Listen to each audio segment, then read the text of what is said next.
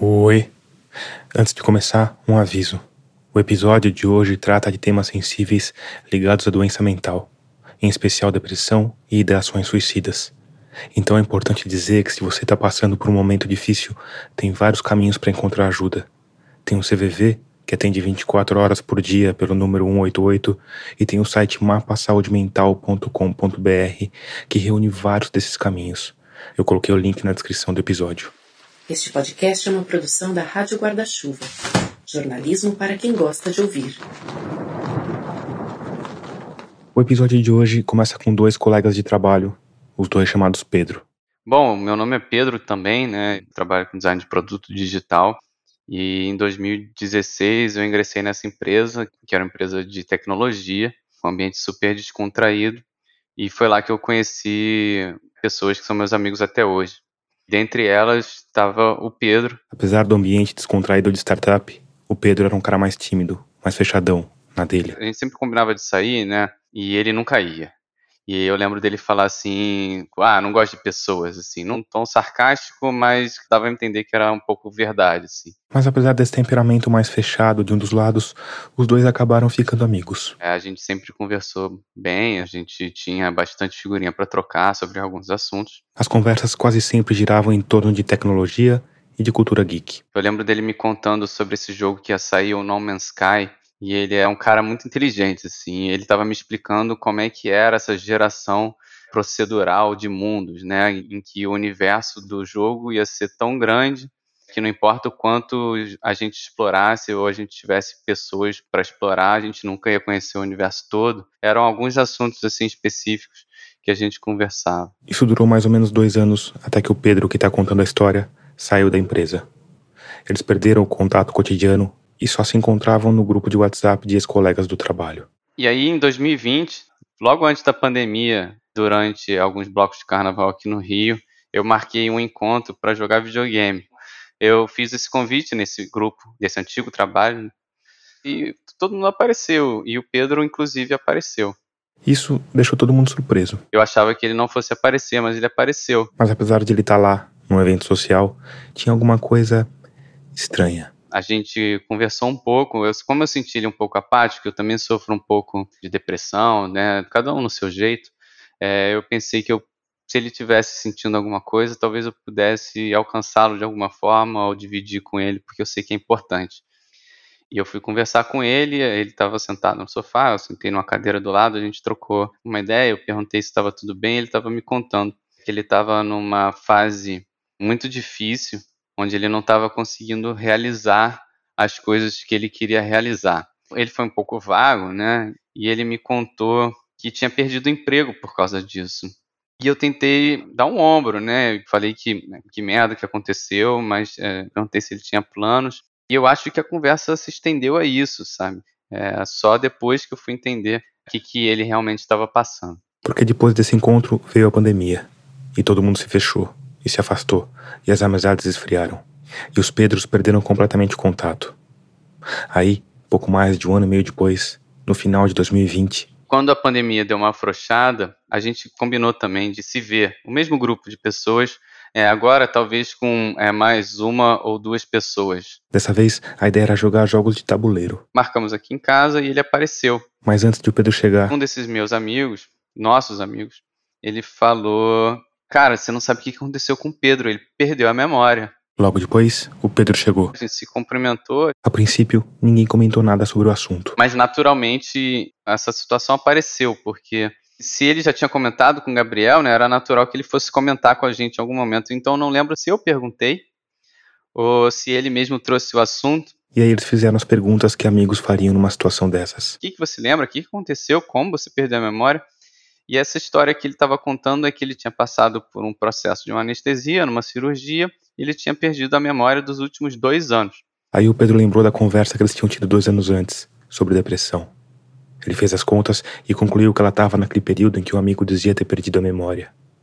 E sem saber exatamente porquê, ele contou daquela conversa. Então entreguei essa memória para ele. Falei: Eu lembro da gente ter conversado sobre você ter perdido o seu emprego e que você estava chateado e eu senti você muito deprimido.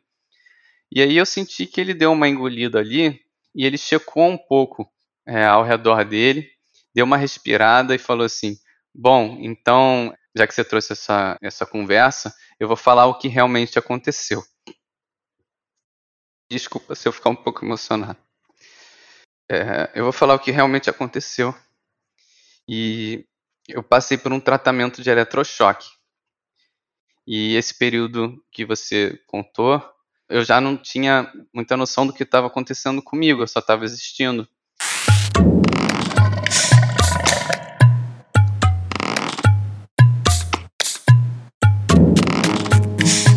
Eu sou Tomás Chiaverini e o episódio 62 de Escafandro já começou. Ele é o primeiro de dois episódios em que a gente vai mergulhar fundo na psiquiatria moderna para mostrar como, em certos casos, ela é capaz de destruir uma pessoa.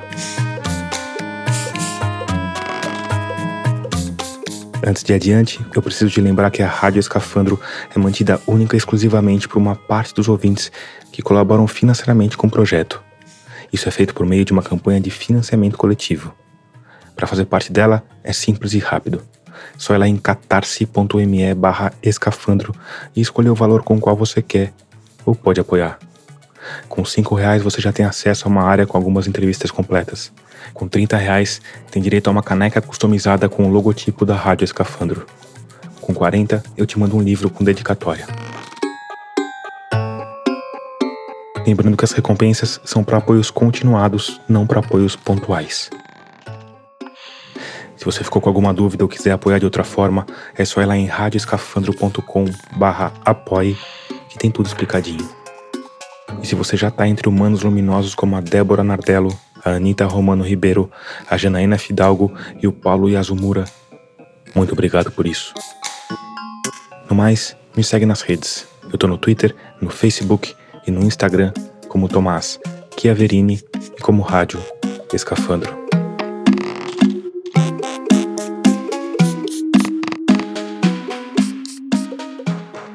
Naquela noite de 2020, a ideia de jogar jogos de tabuleiro teve de ser adiada. Por algumas horas, os oito amigos ficaram com a respiração em suspenso, escutando a história surreal que o Pedro contou. Uma história que ele repetiu para mim pouco mais de um ano depois, em janeiro de 2022. É. Bom, sou Pedro, né? Antes de mergulhar na história do Pedro, eu quero que você preste atenção nessa primeira apresentação, em como ele titubeia um pouco antes de falar o próprio nome e em como ele dá um riso irônico depois. Eu vou colocar de novo para você escutar. É. Bom, sou Pedro, né? certo. Guarda essa informação aí com você, porque ela vai fazer sentido no fim da nossa história, que vai ser só no episódio seguinte. Agora, vamos voltar para o começo da história. A infância do Pedro. Eu vim de uma família bastante disfuncional, passei por uns maus bocados quando eu era pequeno. Mas assim, um relativo privilégio socioeconômico ao mesmo tempo que uma loucura emocional. O pai do Pedro nunca foi presente e sempre morou em outra cidade, então ele foi criado pela mãe, que estava sempre soterrada pelo trabalho. Raramente eu via ela, ela passava muito tempo fora de casa. E ela trabalhava com o quê? Ela trabalhava com logística internacional. E você vivia sozinho com ela ou você tinha irmãos? Eu vivia com meu irmão, que é um ano mais novo, e além disso, tinha uma empregada doméstica, ela morava com o filho dela, com a gente. Então ele também é uma espécie de irmão para mim, mas a gente nunca foi muito próximo, principalmente nessas questões emocionais. O Pedro me contou que a mãe dele sofria de uma depressão intensa. Uma depressão horrorosa, psicótica. Ela fumava compulsivamente. Mais de 20 maços por semana. Um impulso claro de autodestruição, o tempo todo reforçado por cartas de suicídio que o Pedro e o irmão encontravam espalhadas pelo apartamento. Não era uma experiência muito agradável, né, para alguém de 13 a 18 anos. Sem alternativa, o Pedro se acostumou com esse ambiente de solidão e abandono. Se acostumou a viver nesse ambiente. E conforme foi crescendo, se acostumou a acreditar que esse ambiente tinha entrado embaixo da pele dele, tinha se espalhado pela corrente sanguínea feito um parasita alienígena até finalmente contaminar os neurônios com a mesma praga depressiva da mãe. Talvez não seja nem necessariamente de uma depressão que eu tinha, né, mas talvez um reflexo da, desse ambiente, né, que era a depressão dela. Em pouco tempo, o Pedro estava completamente envolto por essa depressão. Eu me lembro, com 13 anos, já tendo pensamento de suicidalidade passiva, né, entender a ação.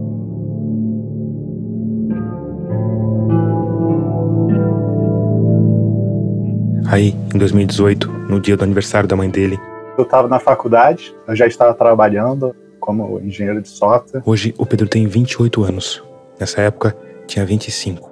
E a minha rotina era sair de casa às 6, 7 da manhã, chegar às 11, meia-noite, atrasado para dormir, né? para acordar o mais cedo possível para voltar, trabalho, faculdade. E aí, no dia do aniversário da mãe, cheguei em casa, tinha mandado um feliz parabéns para ela e dei um beijinho nela. Acho que eu fui pro computador, tava indo pra cama. E antes de eu me deitar, ela chegou e começou a, a guitar comigo, me chamar de psicopata, de pessoa fria, que eu ia morrer sozinho, blá blá blá. Meu relacionamento com a minha mãe era bem submisso, né? Eu meio que obedecia a ela em todos os momentos. Mas nesse momento eu quebrei, né? Não, acho que tem um certo limite, né? De quanto que você consegue ouvir a sua mãe chamando de psicopata. Quebrei, fa, fa, admiti né, que passei os últimos 10 anos sofrendo calado, pensando em, em matar, não estava aguentando, blá blá blá.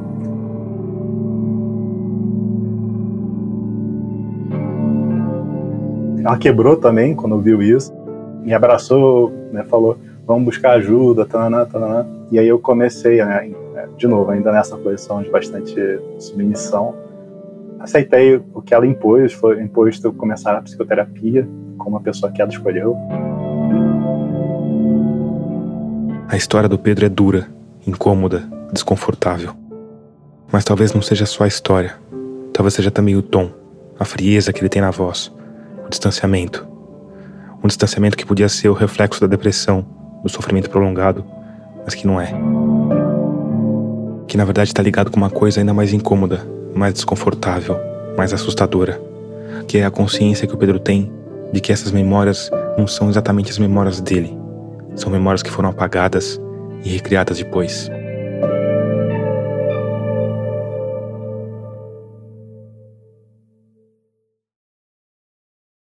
As memórias que eu tenho né, diante da Eletrochoque, elas são esquisitas, meio embaçadas. Muito do que o Pedro me contou veio de um diário que ele manteve durante boa parte da vida adulta como um complemento da terapia. Grande parte do que eu me lembro de antes, eu acho que está muito relacionada a, a, fotos e registros que eu tenho. Várias vezes durante a nossa conversa ele parou para consultar esse diário. O primeiro momento que eu consigo me lembrar, tendo esses pensamentos de suicidalidade, mesmo essa memória, ela está muito associada a uma foto minha. Né? Então, quando eu penso naquele momento, na verdade, eu penso na foto, né? como se a emoção tivesse embutida nessa foto. Que, que é a foto? É uma foto minha que alguém tirou. Acho que eu tenho 13 anos nela. É, todo mal vestido, todo.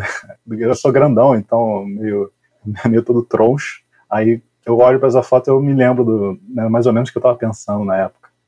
Inclusive, eu fiz a psicoterapia com essa senhora de 2018 até o final de 2019, né? E eu não lembro o rosto dela, até pouco tempo atrás. Eu não lembrava nem do nome dela, eu tive que reencontrar todos os relatos sobre ela no meu diário.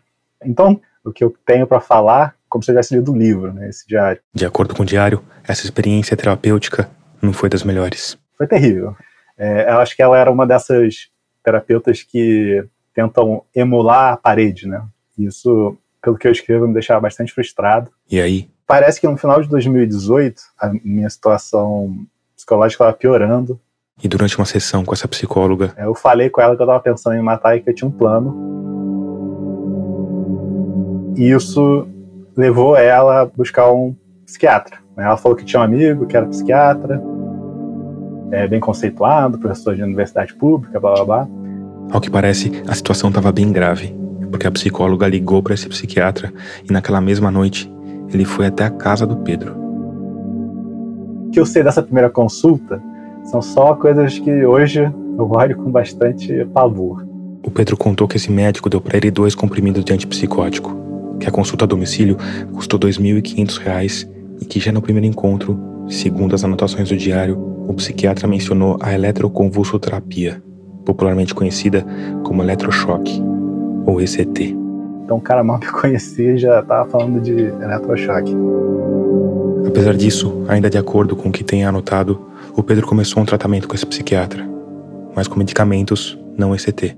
Eu fui receitado venlafaxina, né, o genérico. Cheguei a tomar 450 miligramas A dose máxima, segundo a bula, é 220 miligramas. A dose indicada para depressão na bula do cloridrato de venlafaxina é de 75 miligramas ao dia.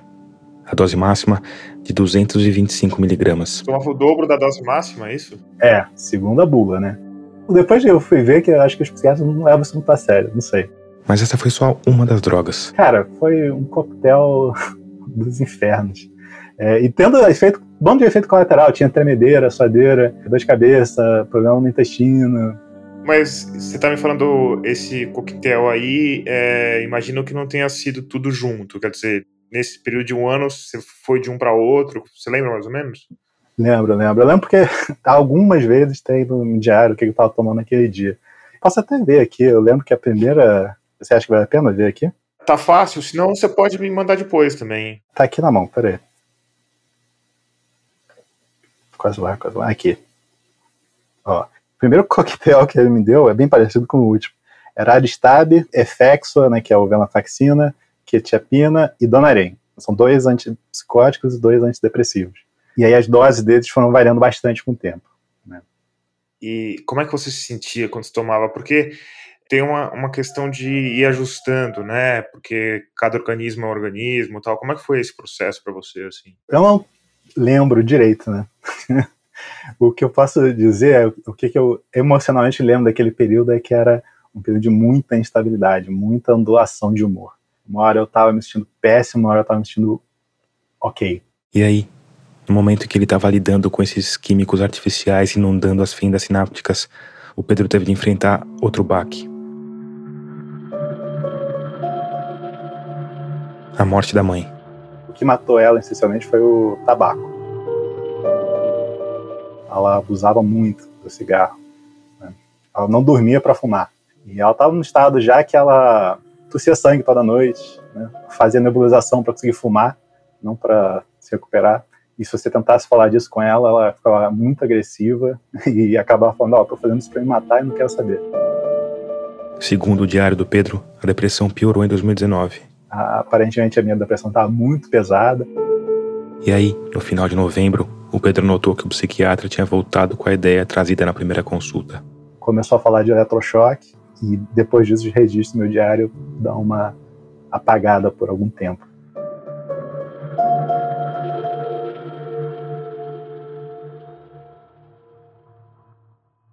Quando você ouve a palavra eletrochoque, ou mesmo o termo mais moderno, eletroconvulsoterapia, eu imagino que a sua reação seja de espanto, medo, raiva e outros sentimentos pouco elevados. Como assim ter gente sendo tratado com eletrochoque em pleno século XXI? Pois é, tem muita gente. Nos Estados Unidos, psiquiatras estimam que mais de 100 mil pessoas sejam tratadas com eletroconvulsoterapia todos os anos. No Brasil, onde a desinformação virou política de Estado, a gente não sabe exatamente. Mas o atual governo tem incentivado a prática. Em 2019, foram destinados 100 mil reais para a importação de aparelhos de eletroconvulsoterapia que seriam distribuídos na rede do SUS. Em 2021, uma comissão ligada ao Ministério da Saúde sugeriu o uso de eletroconvulsoterapia para tratar autismo, o que gerou uma nota de protesto assinada por 50 entidades de psiquiatria, psicologia e direitos humanos. Enfim, a eletroconvulsoterapia é um tratamento polêmico.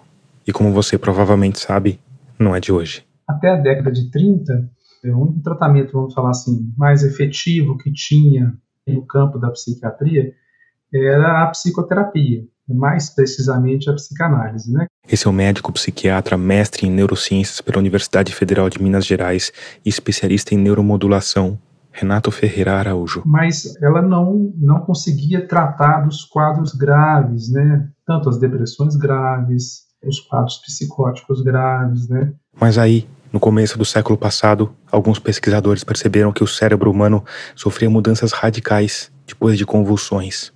Em 1917, o psiquiatra austríaco Julius Wagner Jaureg criou a malarioterapia, ele inoculava a malária nos pacientes para que a febre alta provocasse convulsões e aplacasse os sintomas de doenças mentais. Hoje isso pode parecer bizarro, mas essa pesquisa foi devidamente recompensada com um prêmio Nobel. Depois, outros médicos tentaram outros métodos pouco convencionais, sempre para produzir convulsões. em 1934, um neurologista de Budapeste usou uma droga chamada cardiazol e as pesquisas dele chegaram no ouvido de outro médico, o italiano Ugo Serletti, que já estava usando descargas elétricas para estimular ataques epiléticos em animais. Ele se juntou a um aluno chamado Lúcio Bini e em pouco tempo estava criado o aparelho que ia revolucionar a saúde mental e gerar polêmica pelos 100 anos seguintes. E fizeram as primeiras é, aplicações da eletroconvulsoterapia.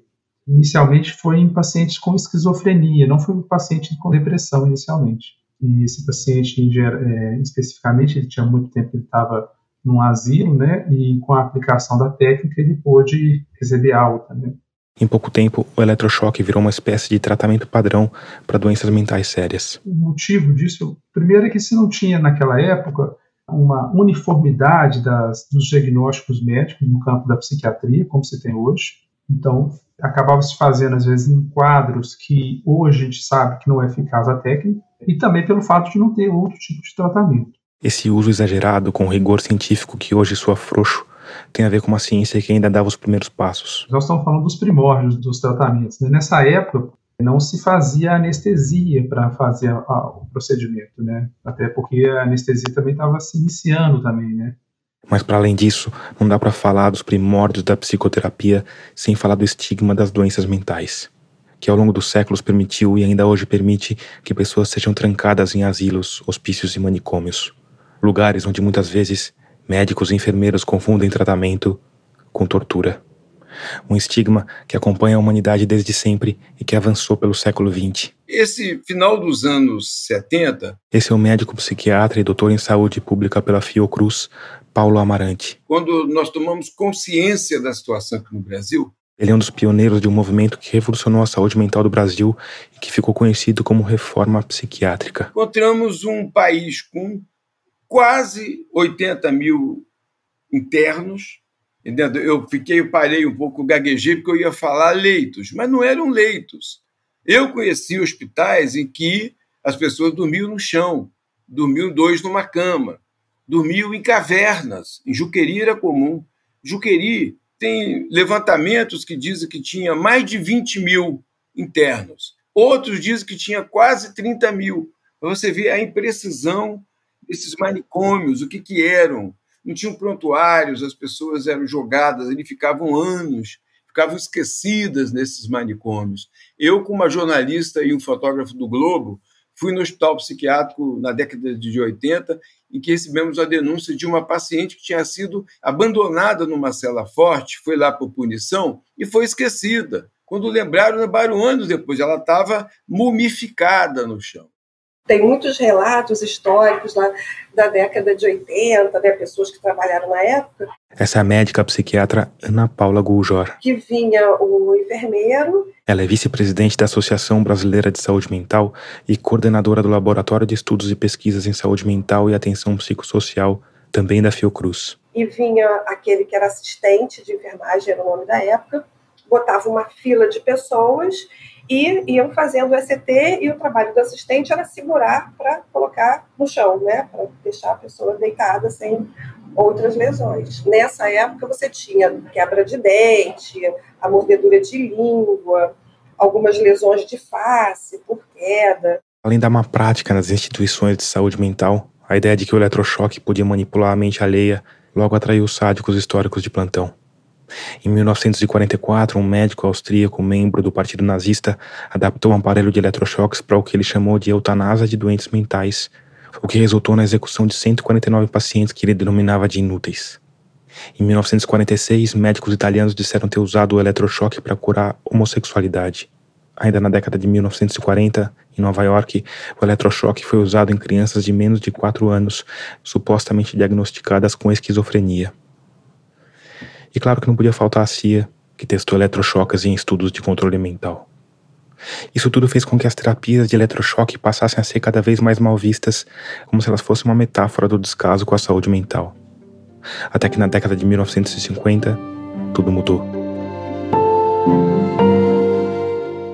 O mundo foi apresentado uma série de fármacos que pareciam curar doenças que antes só respondiam ao eletrochoque ou a práticas mais radicais, como a lobotomia. Foi uma nova revolução que houve na medicina, na psiquiatria. Né?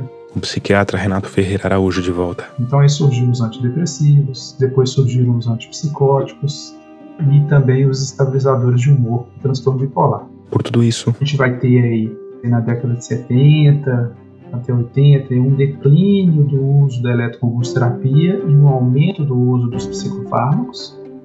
Né? O avanço trazido pelos antidepressivos mudou a vida de uma multidão, salvou a vida de uma multidão. Hoje, pesquisadores estimam que 10 a 20% dos brasileiros sofrem com depressão. Mas o que pouca gente fala é que tem uma outra multidão que continuou sem ajuda. Hoje já se sabe que entre 30 e 40% dos pacientes com depressão não respondem a nenhum tipo de remédio convencional. É o que os psiquiatras chamam de depressão refratária. E essas pessoas têm poucas alternativas. Uma que ainda está sendo estudada é o uso de drogas psicodélicas. A gente fez um episódio inteiro sobre isso.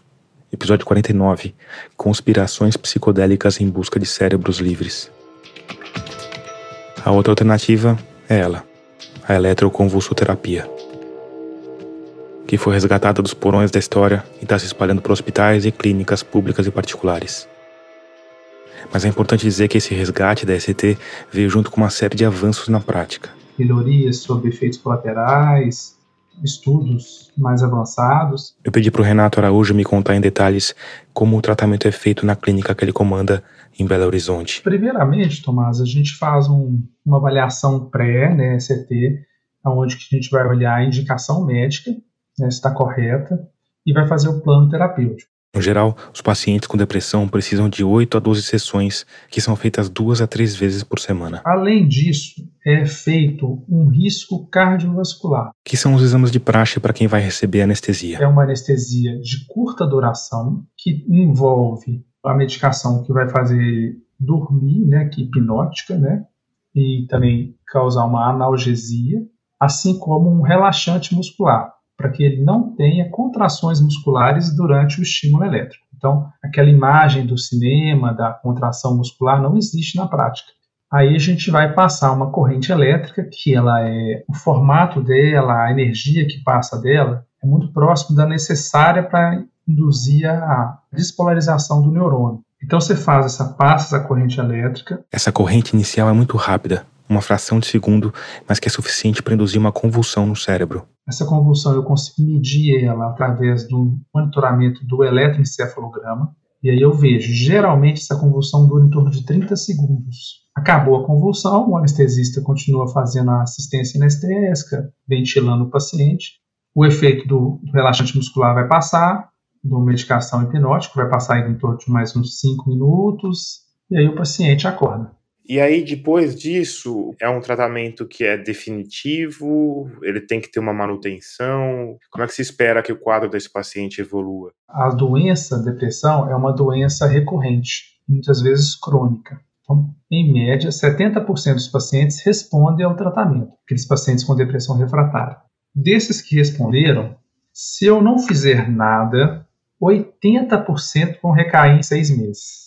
Para evitar essa recaída, normalmente os psiquiatras recomendam o uso de medicamentos associados a aplicações de manutenção da ECT. Ele faz, por exemplo, o primeiro mês de manutenção uma vez por semana, no segundo mês de manutenção a cada 15 dias, depois ele, a gente tenta passar para uma vez por mês, e quando chega com seis meses, interrompe. Alguns pacientes com quadros muito crônicos, eles fazem o que a gente chama de ECT de continuação que é fazer de forma contínua, às vezes uma vez por mês, faz uma sessão de ECT, senão ele, o quadro de depressão dele volta. Mas segundo o Renato Araújo, esses são casos mais raros. A maioria a gente consegue, depois desse curso agudo e dessa manutenção, tirar. E quando é feita essa manutenção, a média dos pacientes que volta a sofrer com depressão cai de 70% para aproximadamente 20% esses vão ter de buscar outra alternativa, que pode inclusive passar por outro tipo de estimulação elétrica do cérebro. Hoje tem tratamentos que implantam, né, como se fosse um marcapasso cerebral em áreas que estão é, cometidas pela depressão, que é a estimulação cerebral profunda chamada, né? E aí ele fica liberando uma corrente elétrica ali também? Contínua, é. É até interessante esse tratamento porque o efeito é quase que imediato, sabe? Você, você implanta o eletrodo é, o neurocirurgião liga e o paciente fica sai da depressão na hora, sabe? Sério? É, é mais uma modulação do humor, né? Hoje, apesar de a eletroconvulsoterapia continuar a ser um tratamento polêmico, não existem dúvidas de que ela é efetiva contra uma série de distúrbios mentais. A grande maioria dos pacientes é para depressão refratária. Em geral, a psiquiatria chama de depressão refratária os casos em que o paciente tentou pelo menos dois medicamentos sem sucesso. Mas normalmente, ou talvez melhor dizendo, a boa clínica médica recomenda que a ECT seja reservada para casos mais extremos. Normalmente, quando a gente recebe um paciente com depressão refratária para fazer ECT, esse paciente já tentou muito mais medicamentos, às vezes 5, 10 tipos de medicamentos anteriormente. Então, esse é o quadro de depressão refratária. Além disso, pacientes que estão com um quadro depressivo com elevado grau de suicídio, de risco de suicídio. Isso se deve a três fatores. Primeiro, que o risco de suicídio é risco à vida, o que por si só justifica ações mais extremas. Segundo, que a eletroconvulsoterapia, quando funciona, funciona rápido. E terceiro, que existe uma diferença sutil entre tendências suicidas e depressão. Segundo Renato Araújo, é comum que no curso daquele tratamento de 12 sessões, a ideação suicida se dissipe antes da depressão em si.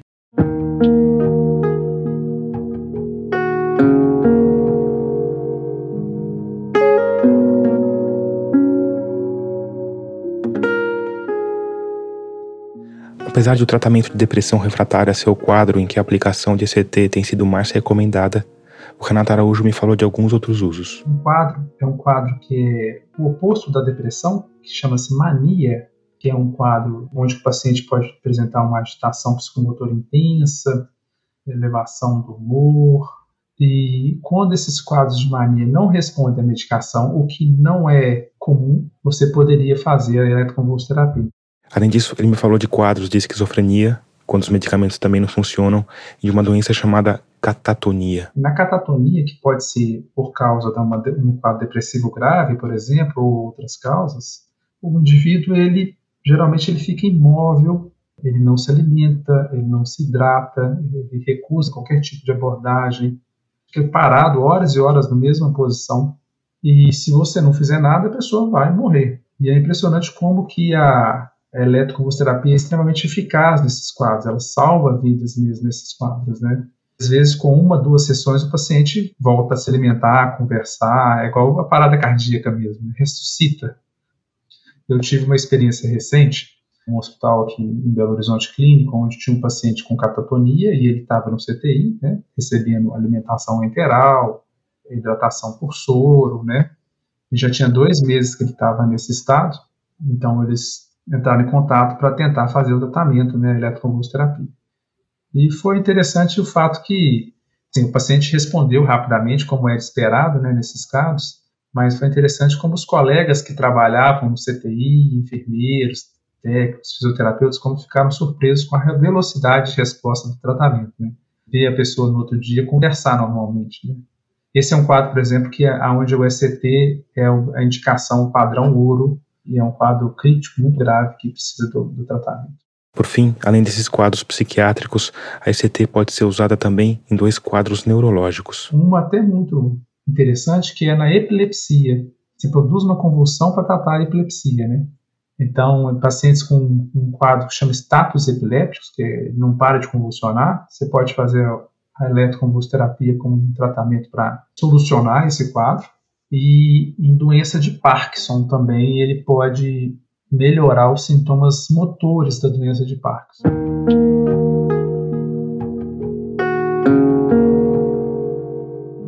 A eletroconvulsoterapia é um tratamento legal no Brasil, devidamente regulamentado pelo Conselho Federal de Medicina. Nos pacientes com depressão, estudos mostram a melhora em 70 a 80% dos casos. Mas sabe o que é mais doido em tudo isso? É que ainda hoje os médicos e pesquisadores não têm certeza absoluta de como exatamente a eletricidade afeta o cérebro. Fuçando estudos sobre o assunto, eu achei a teoria das monoaminas, a teoria anticonvulsionante, a teoria neuroendócrina e a teoria neurotrófica.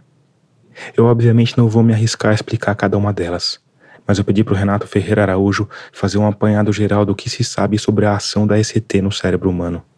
Ele começou explicando que o funcionamento do cérebro é eletroquímico. Você deve se lembrar das aulas de biologia. Neurônios se comunicam entre si enviando correntes elétricas. No encontro desses neurônios tem uma minúscula fenda chamada fenda sináptica. Essa fenda costuma ficar cheia de neurotransmissores e o tipo de neurotransmissor que está ali ajuda a modular o nosso comportamento. Então a gente pode tanto atuar do ponto de vista químico com fármacos, quanto do ponto de vista elétrico com técnicas de neuromodulação, entre elas a, a eletroconvulsoterapia. Quando você toma um antidepressivo, está mexendo com o equilíbrio químico do seu cérebro o que acaba influenciando no funcionamento dos neurônios, ou seja, no fluxo de eletricidade.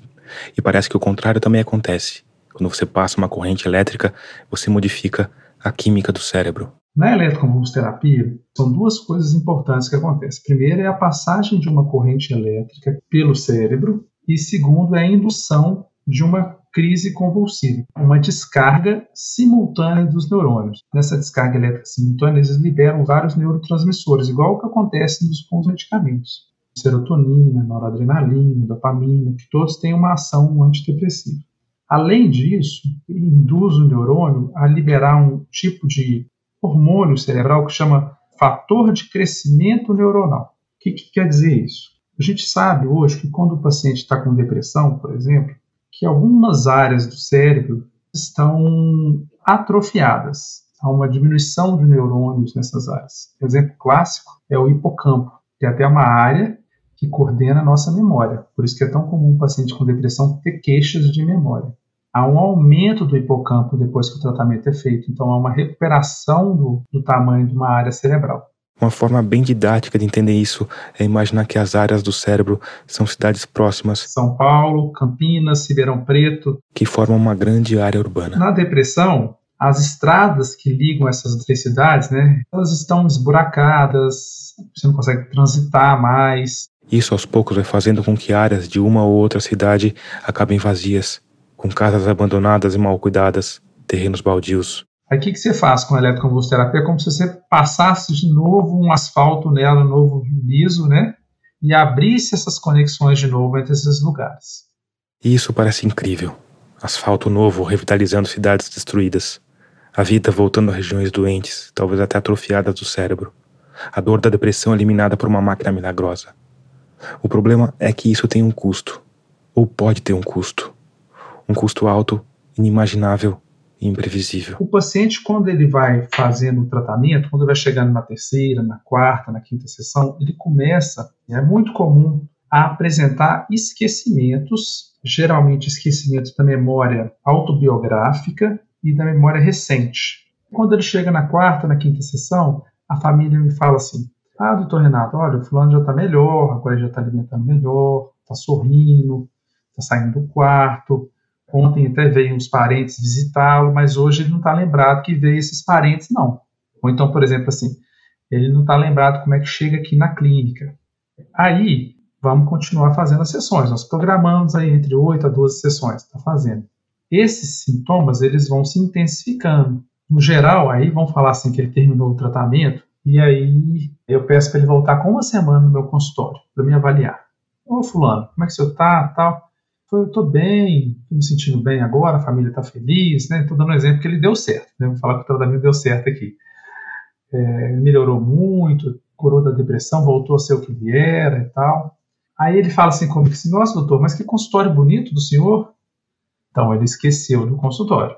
Esse período então de esquecimento que o paciente tem, ele geralmente ele abarca o período que ele faz o tratamento e pode pegar também semanas ou meses anteriores ao tratamento. Segundo Renato Araújo, é muito comum que a memória de pacientes com depressão esteja ruim mesmo antes do tratamento com ECT. E ela piora durante o tratamento.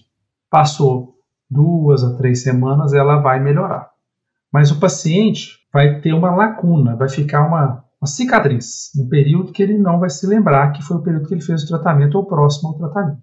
Uma das coisas que a gente observa, Tomás, é o seguinte: é que há uma diferença muito grande na queixa sobre memória do paciente que melhora do tratamento e do paciente que não melhora.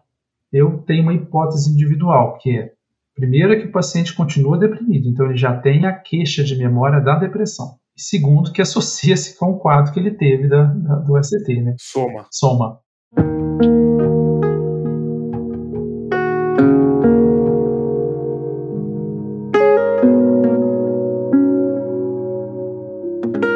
Obviamente não foi o Renato Ferreira Araújo que tratou do Pedro. Eu inclusive pensei em entrevistar o psiquiatra em questão, mas o Pedro me disse que ia ser uma situação muito desagradável para ele, mesmo porque a coisa mais fácil que tem é desacreditar um homem sem memória. É muito fácil quando está a experiência de alguém que admitidamente não se lembra bem das coisas. Então a gente nunca vai saber exatamente o que aconteceu. Se o médico dele deu uma explicação cuidadosa, detalhada, como a que você ouviu, se ele enumerou os efeitos colaterais do jeito que a gente fez aqui. Pro Pedro, a conversa está coberta por uma cicatriz invisível, impressa no cérebro adormecido por uma sequência de convulsões imperceptíveis. A única coisa que ele sabe sobre o assunto vem de duas anotações que ele fez no diário no final de 2019, logo antes da ECT. Duas anotações que são completamente contraditórias. Na primeira, ele está totalmente insatisfeito com os rumos do tratamento. Não aguento mais continuar com essa terapia.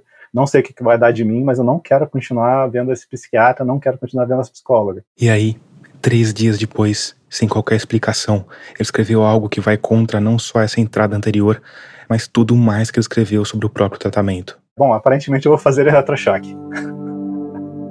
é, aparentemente ele foi na minha casa quando eu falei que eu não queria continuar o tratamento com ele e me convenceu a fazer eletrochoque. Caramba. Eu enxergo isso, assim, uma, uma ótica meio coercitiva, né? Mas, assim, é, o foda de falar isso é que eu não lembro, né? Então, se ele estivesse aqui conversando com a gente, ele poderia falar que não é assim que aconteceu, porque, né, porque você não se lembra e é isso.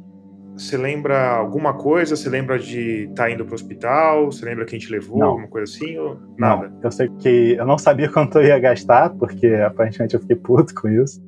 Eu gastei mais de 20 mil reais, cara. Eu gastei praticamente todo o dinheiro que eu tinha feito na, na vida adulta, basicamente, com a, desse procedimento todo, né, psiquiátrico. Mas o que ele sabe bem é que o tratamento aconteceu. Final de 2019. 10 sessões ao longo de um mês. Depois do eletrochoque, a primeira memória que eu tenho é em maio. Hum. E aí tem esse branco na sua memória, é isso? É. É. O, o branco né, é, é ao redor da eletrochoque, tanto antes quanto depois. Esse branco recobre mais ou menos um ano da vida do Pedro. Cara, 2019, o ano inteiro, basicamente um apagão completo. Então eu lembro do lugar que eu morava, porque eu tenho um monte de foto dele no meu diário. Eu lembro das coisas que eu estava sentindo, que eram muito poucas e ruins, porque era a única coisa que eu devia ter energia para escrever no meu diário fui demitido em fevereiro também. Assim que eu saí da licença médica, eu fui demitido. É, também não lembro. O que eu lembro desse, desse período é o que está no meu diário, que é uma foto do prédio em que eu trabalhava e falando, pô, eu vim aqui e acabei sendo demitido. Eu nem lembrava que eu trabalhava aqui. É, e tem uma foto da minha carteira também, é, que eu tive que olhar para a carteira para saber onde eu trabalhava, né, o que, que eu fazia. Eu, eu acho que não está totalmente disfuncional, porque logo eu fui demitido, eu comecei a procurar emprego. Eu estava fazendo várias entrevistas, eu estava sendo rejeitado em várias. Aparentemente eu estava tendo dificuldade muito considerável em fazer programa de lógica, programação. Nessa área, a gente tem um negócio chamado Coding Interviews, né? Coding Challenges, desafios de programação, basicamente.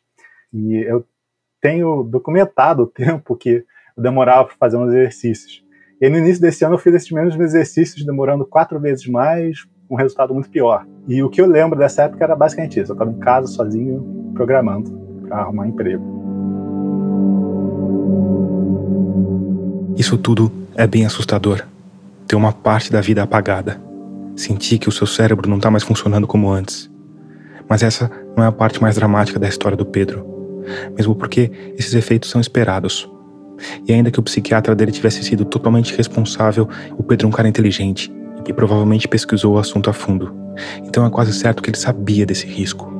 É quase certo que ele pesou os prós e contras e resolveu que sim, valia sacrificar alguns meses da própria existência para existir de uma forma menos dolorosa. O problema é que no caso dele, os efeitos foram mais profundos. E Pedro, você tem essa perda de memória que irradia do momento do eletrochoque, né? Para frente e para trás. Sim. E para trás vai até quando, assim? Eu não tenho como dar uma resposta certeira, né? A impressão que eu tenho é que do momento em que eu comecei a me recuperar para frente, eu tenho um senso de continuidade temporal que talvez seja normal, né? O que, que as pessoas geralmente pensam quando pensam na autobiografia, no, no tempo, no passado tempo. Diante do eletrochoque, que eu lembro é exatamente as coisas que estão no meu diário ou que tem fotos. E, em certa parte, isso é relativamente normal, né? Nossas memórias elas são sempre construídas, o que você escolhe guardar perto de você é o que você vai lembrar. Mas, por exemplo, eu comecei a trabalhar em 2015. Eu fiquei nessa empresa até 2019. A gente mudou de escritório várias vezes. Eu não lembrava de nenhum dos escritórios que eu trabalhei. O pessoal da faculdade, que eu comecei em 2013, tem dois que eu lembro um pouco da personalidade deles. Eu tive. Porra, cara, é pesado pra caralho. É, WhatsApp, né, Telegram. Eu não sabia que era ninguém, cara. Eu olhava. Se a pessoa não tivesse estado presente comigo ao longo do tratamento, eu cheguei do outro lado do tratamento sem saber quem era. Teve uma, uma menina que eu estava conversando na época, que ela veio falar comigo depois do eletrochoque, e eu achei que ela era do RH, tipo, uma mulher do RH, meio intrusiva, tava perguntando como é que eu tava. Aí eu fui o mais evitativo possível falando com ela. Ah, tô bem, obrigado por checar, blá blá blá. E mais de um ano depois eu fui reviver aquela conversa e ver que eu tinha uma história, cara, de dois anos conversando com ela. Uma pessoa que eu encontrei online.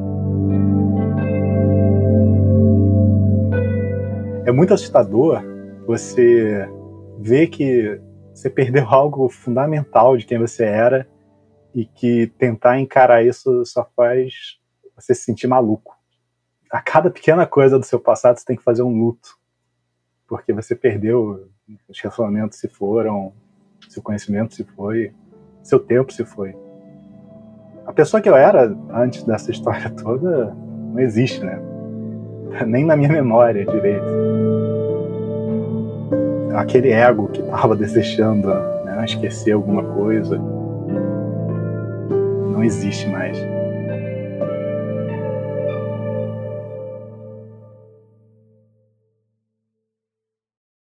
Nos meses depois do eletrochoque, a pandemia se intensificou e as consultas com o psiquiatra passaram a ser por chamada de vídeo. É, às vezes era chamada de 15 minutos, cobrava ah, 450 reais por semana.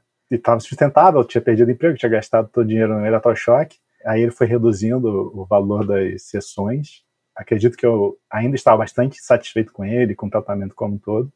Chegou ao ponto dele falar: Ó, oh, vou te ligar, você não me paga, mas quando você tiver empregado, você vai me pagar. E você tem certeza que isso está associado ao eletrochoque, não a outro medicamento que você tomou antes? Sim, tenho certeza. Tanto por esse ser um perda de memória, ser um efeito colateral conhecido do eletrochoque, quanto por ter encontrado na internet, no anonimato. Um monte de gente passou pela mesma coisa isso me faz bastante perder a, um pouco da fé na medicina como um todo, ver como consentimento não é levado a sério, né? E aí a gente chega em um dos pontos mais delicados quando se fala em ECT, o consentimento. Porque o Pedro assinou um documento consentindo com a prática. Eu consenti nos termos que ele botou, né? Ah, você vai ter uma perda de memória de poucos dias, você vai ficar meio lerdo por poucos dias. Assim, até que ponto isso é consentimento? Né? Eu perguntei sobre isso para o Renato Ferreira Araújo. Primeiro, eu só atendo o paciente com um familiar responsável, que vai também consentir pelo tratamento. O consentimento ele é feito através de um documento também, assim como você faz para uma cirurgia. Então, um documento explicando sobre a, a, técnica, sobre os riscos, né, que a gente chama de consentimento livre, esclarecido e informado. Aonde o paciente lê, assina, o familiar lê e assina. A resposta do Renato é cartesiana. O paciente foi informado, autorizou o procedimento. Isso parece colocar um ponto final na discussão. Mas só parece. Porque uma pessoa que está num quadro de depressão grave. Essa é a psicóloga e psicanalista Lélia Reis. A depressão ela altera a percepção. Então, assim, o que, que é eu aceitar? O que, que é eu decidir quando eu estou num estado apático extremo? O, o nosso corpo, ele sempre vai tentar viver, né? A gente tem essa pulsão da manutenção da vida. E não necessariamente a pessoa que quer se matar, ela quer morrer. Às vezes ela quer destruir a dor que ela está sentindo, ela quer acabar com aquele sofrimento. Né? E aí, para além dessa camada individual, tem a camada coletiva. Até que ponto o uso da ECT deve ser difundido e ampliado? Você tem ainda hoje a utilização do ECT. A psiquiatra da Fiocruz, Ana Paula Guljor. Como objeto de barganha de um certo poder disciplinar. Essas instituições asilares, eu estou falando dos grandes hospitais psiquiátricos, eles não são lugares de cuidado pela sua concepção estruturante.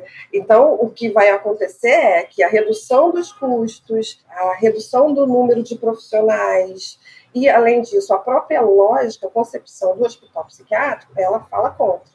E aí são duas discussões realmente. Uma discussão é o modelo de cuidado, e aí a gente não está falando só de internação, porque às vezes você precisa de internações. Isso é uma coisa.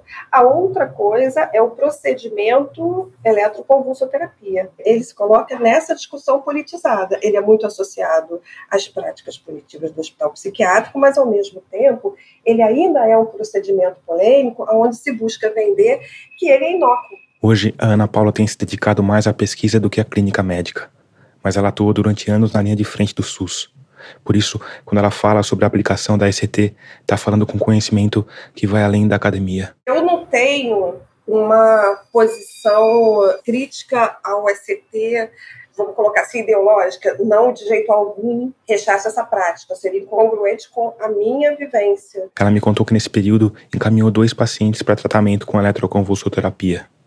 A primeira sofria com um caso grave de esquizofrenia. Ela tinha umas alucinações físicas, onde ela achava que tinha ratos por dentro da boca, ela sentia que estavam comendo os órgãos dela, ela via.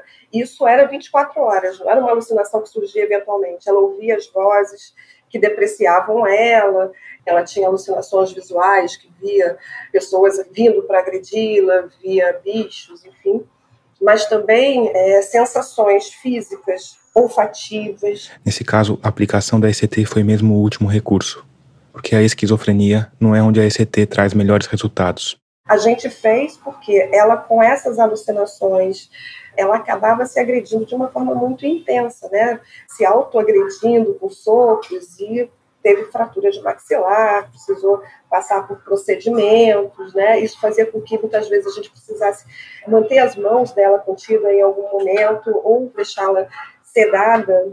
Então foi uma uma tentativa, né? No fim, resolveu a impulsividade, ela parou de se agredir com tanta frequência, continuou se agredindo, mas com menos frequência.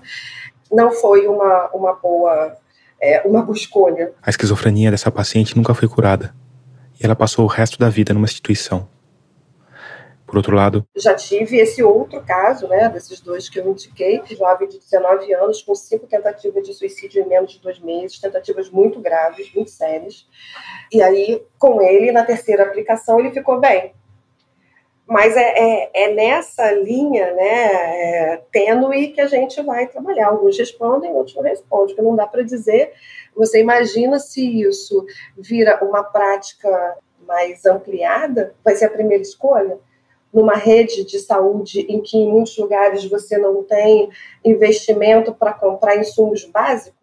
Quer dizer, ECT devia ser uma prática usada quando tudo, todo mais, quando foram esgotadas as opções. É isso que a gente está falando, basicamente. E em centros específicos. Isso vai na contramão do que tem sido preconizado pelo governo, que, como a gente disse lá no começo, tem mostrado entusiasmo com o uso da ECT, inclusive na rede do SUS. Destinações SUS significa rede pública própria e os privados conveniados.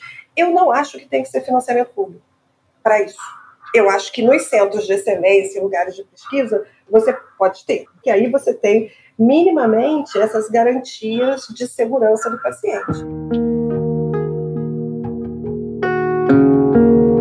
E aí, para além de tudo isso, tem a sociedade em que a gente vive. E aí, pensando nas lógicas do capital. A psicóloga Lélia Reis de volta. Para que serviram os manicômios, né? Para as pessoas desajustadas socialmente, para as pessoas que incomodavam, e ter uma pessoa com sofrimento, transtorno, diagnóstico em doença mental na família não é fácil. Eu não sou uma pessoa que ataca nada que a ciência comprove. Mas, assim, a gente vai olhar metonimicamente, vamos tomar parte pelo todo. Não vamos ter trabalho, vamos gerar gente que não incomode e produza. Então, assim, ele voltou a funcionar. Tá, mas o que causou o dano, né?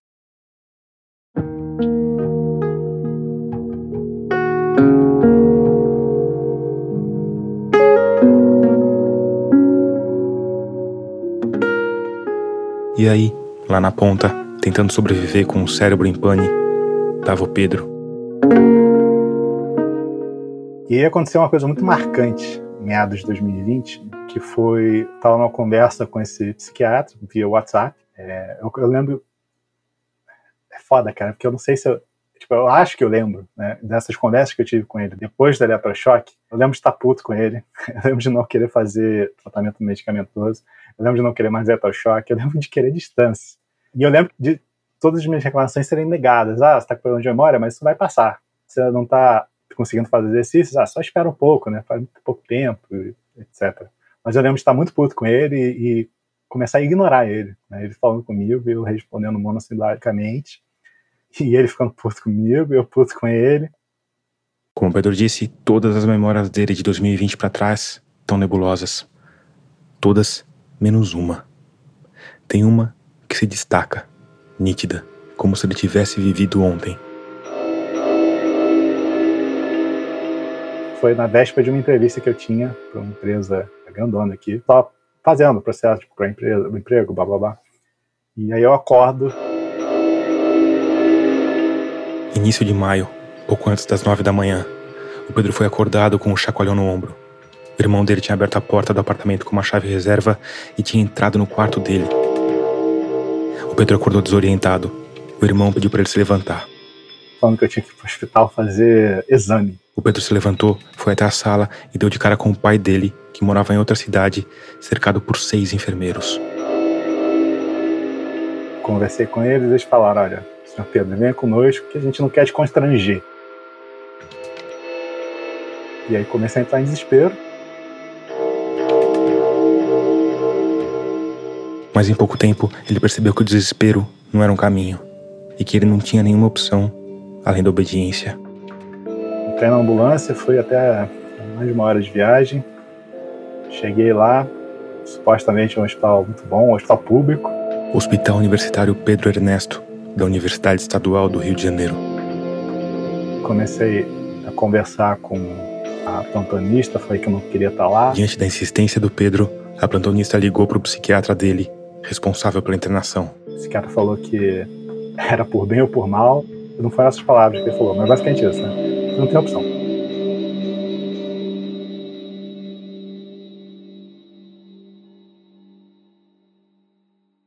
O que motivou essa internação, os dias do Pedro trancado numa ala psiquiátrica e o caminho que ele fez para sair do outro lado dessa pessoa falante e pensante, você vai escutar no nosso próximo episódio, daqui a 15 dias.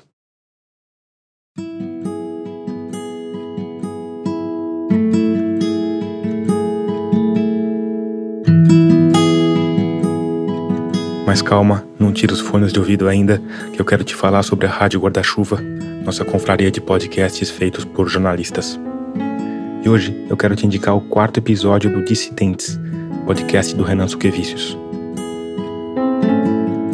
O Renan fez uma homenagem ao aniversário de 468 anos da nossa cidade.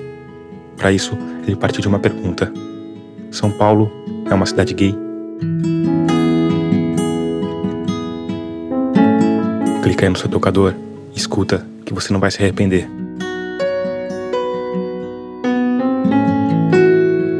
Termina aqui o episódio 62 de Escafandro. A nossa trilha sonora tema é do Paulo Gama, a mixagem de som do Vitor Coroa, o design das nossas capas da Cláudia Furnari, trilhas incidentais da Blue Dots. Eu sou Tomás Chiaverini e concebi, produzi, editei e sonorizei esse episódio. Obrigado por escutar e até o próximo mergulho.